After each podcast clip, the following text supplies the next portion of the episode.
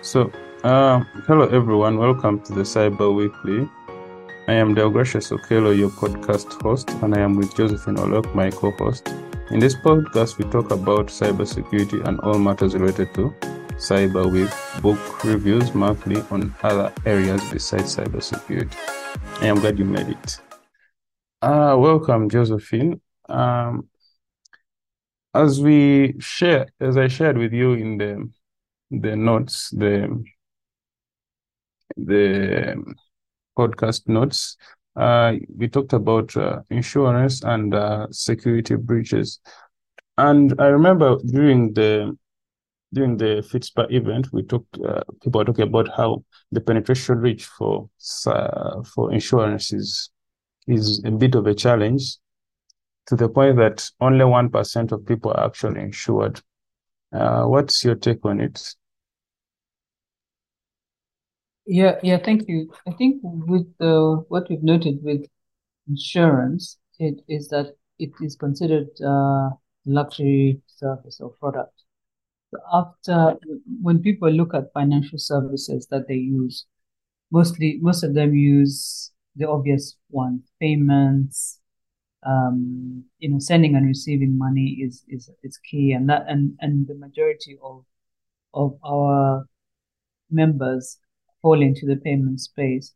But when you look at insurance, insurance is seen as uh, a luxury, and it's something that comes after your basics have been met. So for that reason, and it's also there's there's that aspect, but also the aspect of uh, perhaps a lack of understanding around insurance, what it entails. Because when you when you think through insurance, you can there are definitely benefits of, of insurance for for for everyone, including people who would not consider uh, who would need insurance, like farmers and all that, because they're dealing with season seasonalities and all that. So it, it is uh, a, a lack of understanding as well as people not thinking that they have the disposable income to take on insurance. Okay. Now, with regards to cybersecurity, do you find that the rich is actually gaining because of the breaches and all that? Do you find that people are actually now more leaning towards uh, getting insured, especially for cybersecurity? Uh, yes, when we look at our community, yes, there is the awareness. Um, and I'm sure, as you know, there that it's cyber attacks uh, happen very often, and most people uh, know that it's not about if, but more about when. Um, and a lot of people have been attacked, but are not necessarily being open about having been attacked. So there is the understanding that yes, it will help to have to be insured. I think the challenge you have with the insurance is whether the products out there one are affordable, and two whether they uh, actually meet the requirements uh, of insurance that that that uh, the members need. So there is um, there is a, a, a demand, but the, that demand is not necessarily being fulfilled in terms of not the products not being available to, to people who need to be insured on on uh, who need cyber insurance.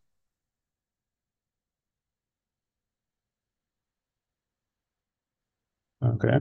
Now, when it comes to uh, situations where, uh, let's say, someone is a startup in terms of cybersecurity and they're trying to set up a, an organization, do you find that insurance would be the ideal at that point, or they have to come up with an actually working product before actually getting insured? Sorry, uh, just let me understand that question again. Are you saying, are you asking for when you're first setting up your company or? Yes, when you're setting up, is insurance the first thing you should think of, or it is something which later on down the road that you, already have a working product that you can also now put it on board with regards to like a cybersecurity product? Yeah, I think that that speaks really to to uh whether you can afford it or not. Obviously, if you if you the best the best thing to do to mitigate risk is to look at all bases, to have more bases covered, and to have insurance.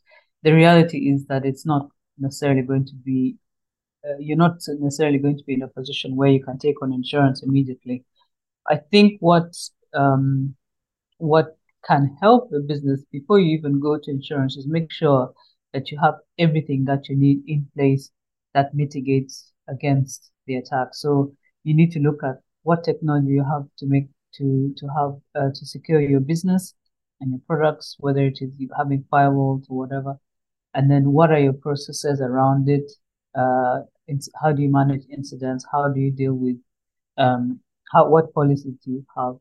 And then what do you do about uh, people? People obviously are a big part of of, of, of cyber of, of, of security, and if you don't um, have those in place, if you're not creating uh, an awareness within your team, uh, you're not having looking at all the doing all the due diligence to bring on your staff.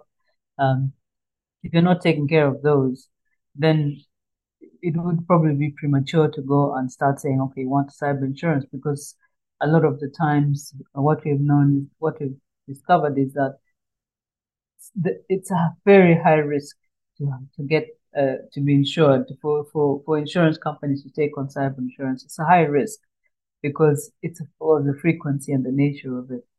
So if you do not, uh, if you're not ready to be insured, if you don't have the mitigations um, in place, then you're probably much more unlikely to get the insurance that you want. Yeah. So meaning uh, it's quite the criteria is quite stringent when it comes to actually you getting a package for insurance, and they don't have a standard figure for. Oh yes, yeah, definitely because of the risk, the risky nature of it it's it's very high risk. It's it's highly probable that most people will get attacked. Uh, therefore, you need to be able to prove that you've done everything you can to to mitigate the risks, um, so that you become more more more insurable, um, so to speak. Um, if we dive right in when it comes to like cybersecurity breaches, uh, I want to piggyback on uh, what you already talked about concerning onboarding. So uh, during the Milima event, which I attended yesterday, we found that onboarding being one of the key things because you find that you may employ someone who is either incompetent or has false documents in some way or in he's not capable or he's having some issue which is causing him to maybe steal money and all that uh, what are your takes when it comes to onboarding and uh, matters concerning that? Okay, so on onboarding is uh, it shouldn't be a one-off event. Uh, okay, onboarding obviously is a one-off event, but you have to com- uh, continuously make sure you monitor uh, your staff. So onboarding should include um, I mean, and I guess I guess also depends on the industry you're in. But obviously, it needs to include verification of academic credentials, uh, verification, getting references for previous employers, uh, and if you're working in a very, um, uh, in especially in the financial industry, it also helps to to be able to talk to other, um, especially associations. Uh, I know the bankers have a, a strong association and they and it, it, it helps to get uh, reference checks from associations like that because I think the bankers have a network where they have um, blacklists of, of individuals who have perhaps uh, you know uh, committed fraud uh, in the organization that they work for. So I think having networks like that to do your due diligence, um, you can do the police records, you can do all that and having done all that, and you're satisfied that the person is is is skilled as they say they are, uh, that the person worked uh, where they say they work, and there was no fraud associated with where they worked, and their conduct is good.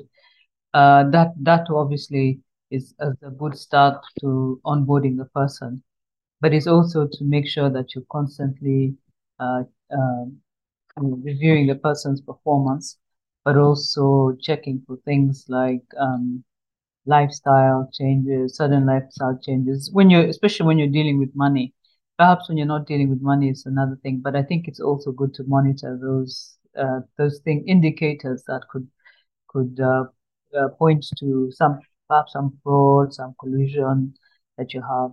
If you're dealing with clients, it's also good to get uh, feedback from them as to how that person is conducting themselves.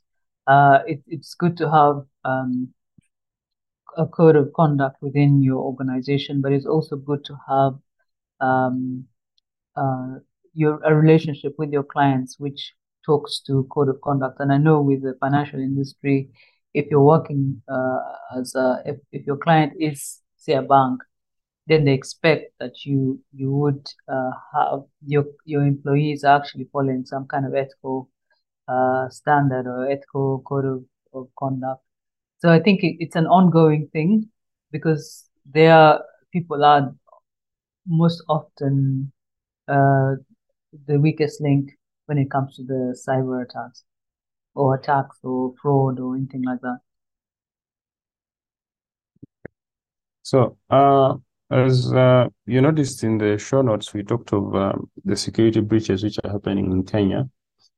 Uh, and especially in this last quarter, do you feel like uh, there will be more or like in this situation of like, let's say Uganda or other countries, do you find that uh, we are ready for such incidents?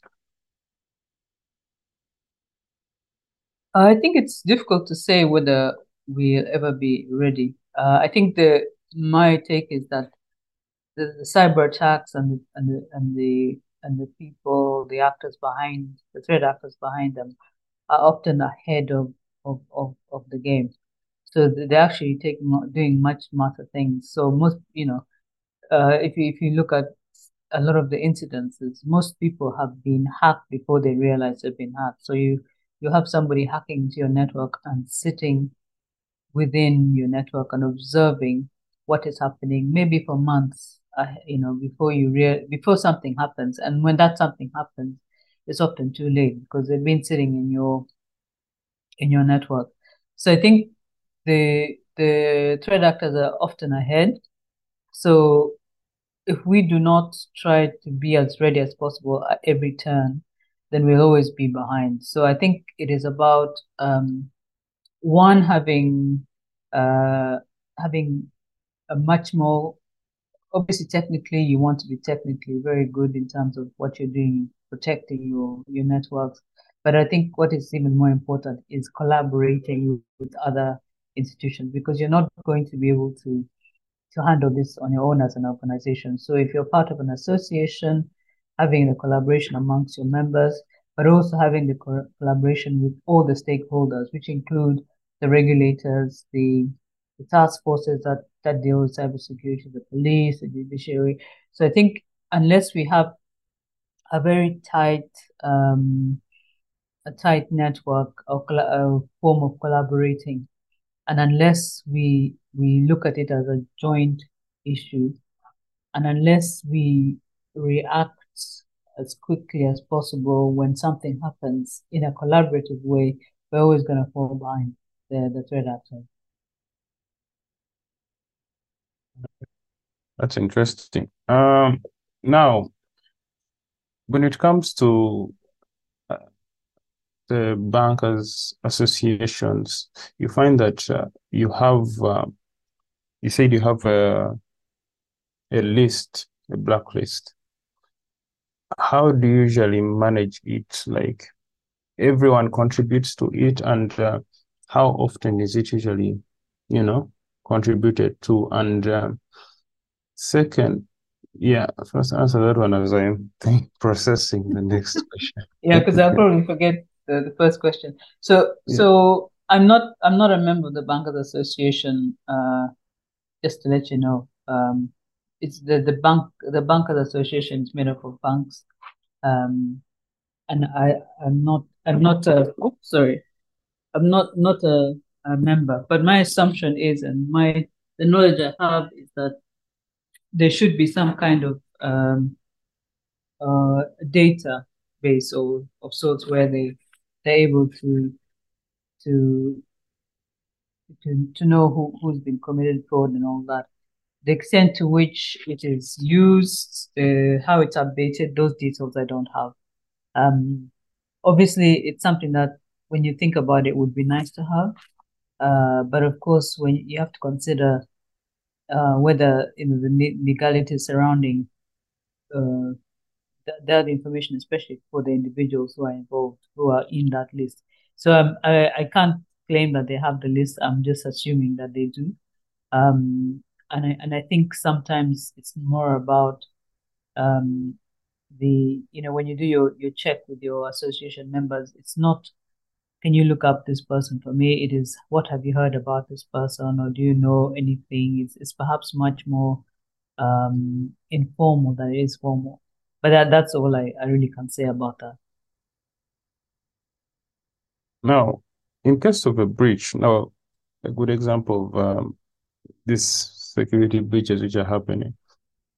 In case of a breach, how proper would you react to it if, like, one of the CISOs came to you and they told you, ah, we have this breach. And uh, our way forward is either to, like remove a service or the bank is halted for quite some time. How do you usually manage the situation? And does it ever reach to that point? Okay, I've, I've been lucky that I've not been involved in something uh, significant. But I think what this is where having a process has to kick in. Um, and you need to decide what what what action to take based on what you think a breach is. So I think engaging the the process and constituting a team um, and having somebody take decisions around what action you're going to take. So what how severe is the the breach all? Is it is it is it very severe? If it is, what is the action you take? Take off, take go offline, report, consider teams So th- those are all things which are should be very clear in your process, and it should be so rehearsed that when it happens, you don't then start looking for oh, oh what do we do next? Yeah, because in your process you should be able to to know that if you're a regulated entity, you need to report to the central bank. If you're a regulated entity, you need to report to the central bank to say, perhaps my I'm taking my services offline. Uh, taking your services offline also means uh, that you you you're hopefully that you're you're limiting further damage to, to your systems. But you also make have to make sure that your process is in place where you have secured your your backups and hopefully your backups you've not been replicated uh, not replicating data or um, you've not been replicating data which is already also compromised. So you, you need to have all these processes in place and a, a, systematic way of dealing with an incident, which is a process, a policy, a rehearsed um, uh, policy, and also uh, so that you can mit- you can mi- mitigate uh, further damage. Um, one of the things that we're all guilty of is is having policies and not following through on um, on che- on testing and and and you know we to- we do a lot of backups. So do you ever test them? Uh, we, we have these plans. Do you ever test them? Um, you you have a crisis management team. Do you ever constitute it? Uh, do you have a rehearse a scenario where you've had you've been hacked and you have to go to the media, you have to go to your regulators? Uh, do you know what happens when who is the spokesperson when something like that happens? And of course, uh, it's it depends on the level of the issue. So sometimes the spokesperson may have to be the very top level of uh, person in the organization. It could be your board member or it could be your CEO. But depending on the issue, it could be your CISO. The CISO might be able to deal with the issue internally uh, without you going externally. But I, I think all those are things which um, should be very well articulated in your process, should be rehearsed, and should be clear. But there, there's many levels of, of, of, what you need to do. And uh, oftentimes, uh, you know, when when you say you've, you've got a breach and, and your and your data has been you know, encrypted or whatever it is, and you can't access it, and you're being asked for a ransom, you need to be able to have a policy on whether or not you you pay for the for the ransom or not. If you don't, then you don't you don't go ahead. You you you hope you hope you you mean the idea is that you you don't go ahead because you put in place um, a, a, a lot of effort to make sure that your backups and all that are secure uh, and you you're confident that you, you you can quickly recover from that so yeah so that that is basically what i would say about that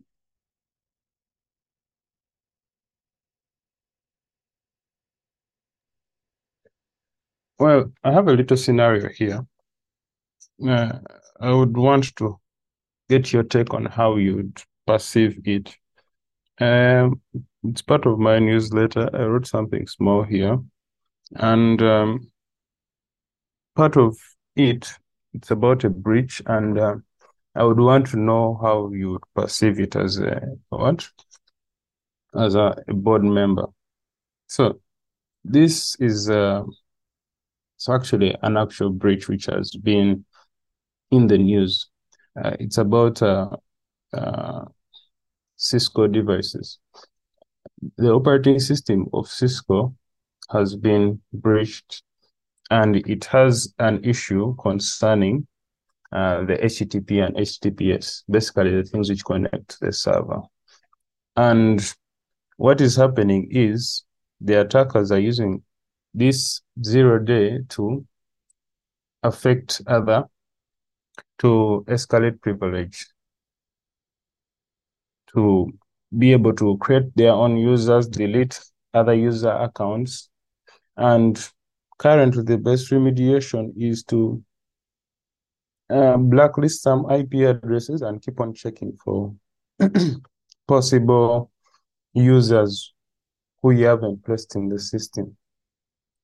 Uh, what's your take on it? And how would you react to such a situation? okay you've approached me as a board member Yeah, uh, and you're a CISO. yeah. Okay.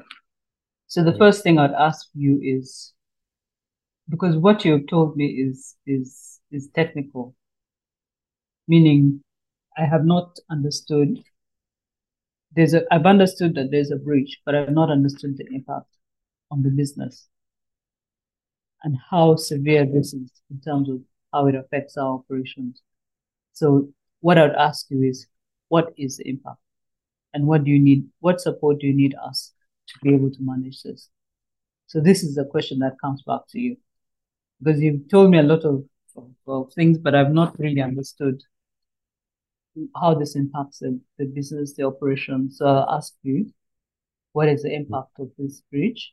What does it mean for our business? What do you need support for us to? Do do we need to talk to our regulators? What do you need?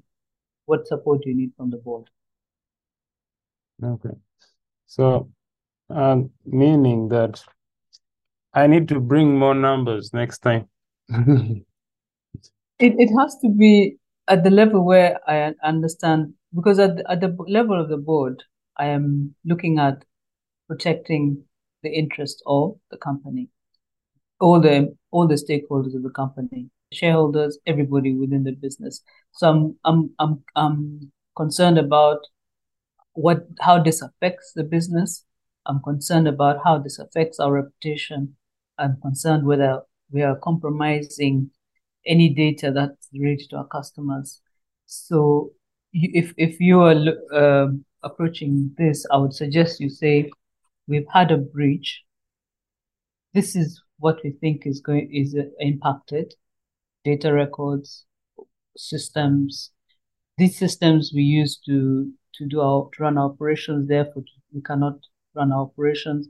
This is going to have an impact on our reputation. Therefore, we need to talk to our stake stakeholders from the board, and it's spoke speak numbers, which makes sense. So for the board, for the board, I, what I need your support on is, I need you to, I need resources to do this and this. I need you to, to do this. I need your approval to, to to take down systems. or I need this. So it needs to be very clear in language which is clear to understand. Because I, uh, as a, a tech, an IT person, I understood what this, how this breach, uh, understand when you describe the breach. Yes, the, how the breach happens, but I have not even even as an IT person, I really not understand and understood. It's like you give me, you present me something, then I'm like, okay, so so then what? Yeah, you you get it. Yeah. okay. yeah.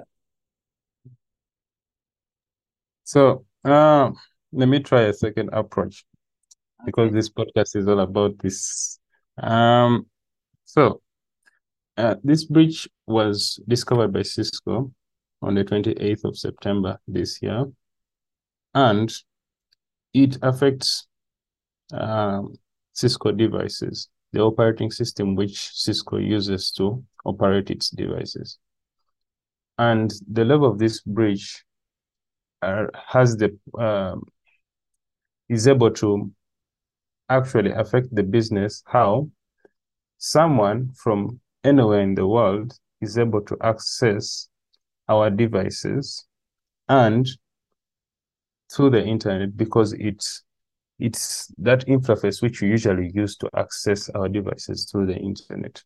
So someone is able to access our devices and create different users, delete our accounts, meaning we have no control over the device itself, making them admins, meaning that they can do anything from changing user accounts, uh, manipulating data from any other source, and meaning that you can even choose to stop our connection to actually our network itself. Because remember, the Cisco devices are the ones which control the networks we usually use. So that's my take. Uh, and my remediation for this issue is we should first switch it off especially the uh, part of the connecting to the internet. The HTTP and HTTPS ports need to be switched off, meaning no one from the outside is able to access our devices on the inside. Or alternatively, we could place our firewall on that we can, uh, someone from the outside is not able to access our our devices from the inside. Is that better? Uh, yeah, yeah, better, but still be improved. So maybe I would ask you is, um, well, thank you that you've you've you've taken the action to to switch off our connection to the internet, meaning that you're you're you're meaning not eliminating, but you're reducing the the the access the access of of the of those people who are attacking us. By the way. Um, but now what I would also ask is what is your assessment of the damage that's been done? And and how does switching off the internet affect our business? Currently, uh, switching off the internet, we don't mean switching off the entire internet that no one is able to access the internet. We mean switching off the device's access to the internet. I don't know if you get my point meaning that nobody from the outside is able to access our device from the inside. Then, so how, uh, how does that impact? How does it impact our operations when when that happens, or does it not have an impact? It will affect our impact in a way that, um, okay, I'm now lost. the questions there. You, uh, you've, you've approached me as a board member. So I, for me, I have to understand how this is affecting the business. Remember, it's, it's a crisis. Yeah, so, okay. and we need to make decisions quickly based on the information that you've given us. So mm-hmm. it, it has to be based on how, what is, how is it impacting us? What, what, what is the, the risk to our, to our customers, to our employees, or whatever, especially when if somebody has been having access to a to a network, it means that we, we have the biggest risk is that our data is could be compromised. Okay. So how are we? What what is your assessment of the of that? What has happened? Um, my assessment is currently uh, forty thousand devices abroad have been attacked by that same issue, and I'm trying to come up with remediations to avoid it affecting us. Currently, we have no breach yet, but in case it happens, we need to set up underlying layers to stop it when it actually happens. Okay. Yes. So as a board member, what what do you think about the whole process? As in my pitch, do you feel like you would actually endorse it or you'd be like, ah? I think uh, I would I would probably be asking a lot more questions. Um, I think the second time you talked about uh, switching off access to um, switching off the um, connection to the internet so people externally cannot access. What I haven't really grasped is still what the impact is when you do switch that off. Um, you've you've also talked about your assessment of the impact. So at this stage, as a board member, I'm not sure what how to perceive the level of risk, whether this is a crisis or whether it is something that you can handle internally as a CISO, uh, but the business. So that has not been. Uh, I'm not clear what action to take based on the information you've given me. Uh, and I'm not clear what whether external stakeholders need to be involved at this stage on based on the, the information that you've given me. So I'll probably probe a little more to try and find out more uh, uh, more around the impact. Okay. Secondly, uh, now when it comes to this like me talking about it do you find that it's it's very inconveniencing to keep on probing? Or you would find that there are specific like the way you say the specific key indicators that i am supposed to make sure that i put in my reference while talking to you to make things very easy and straightforward? Because it feels like you need to keep on asking now if you're let's say i met you in like a very busy situation would it be something you would actually take a listen to, or you'll be like, ah, okay, we shall talk about it later? No, no, no. It's it's very important that we talk about it. I think what's in, what is more probably more important for you as the CISO is is also understand uh, that you're because you're coming from a very technical background, but you are at the level where you're talking to people who don't have that technical know-how. They, they don't have the, the knowledge. Even when you talk, when you say Cisco and you talk about OS, that's something that goes above people's heads because it's it's still very technical. So you need to look at it from the perspective of uh, board member. When you when you're giving your pitch, you need to look at it from the perspective of a board member who does not know anything about IT so they don't know what Cisco is, they don't know what OS is, they don't know what HTTP is, they don't know all of that. So the, the only language that they will understand is something has happened. What is it that has happened? How does it impact us? What do we need to do about it? What support do you need from us as a board? As a board, so it, it's it needs to be such a lay in lay terms, and and of course when you talk numbers, it helps. So if, if you're a business that is uh, perhaps has um, is, is selling is an e-commerce site and you know that your revenues you generate a lot of revenue on the internet and now people cannot access your your platform for whatever reason if you say things like as we've we've, we've had to take the decision to switch off uh, access internet uh, to to our side, the impact of that is that we're going to be losing tens of thousands of dollars in, in lost sales. That is language that the board understands.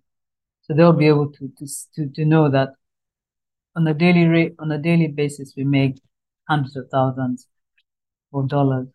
If we're off for one day, that is what we lose in terms of of of um, of money.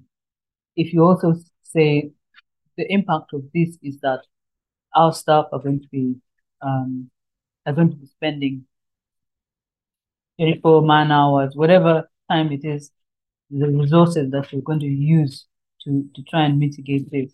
This is if you articulate it that way, it becomes very, very clear how this impacts the business and how how how important then the issue is, or whether it's a crisis or whether it is not. So that language is important to, to board members. Uh, I think the, the, the issue is, as I said, is never to make the assumption that people know the technical stuff. You know, Cisco OS, it just goes over HTTPS. It does not mean anything. so I never make that assumption. Yes, I guess we shall end here and I'll try my level best next time. Okay.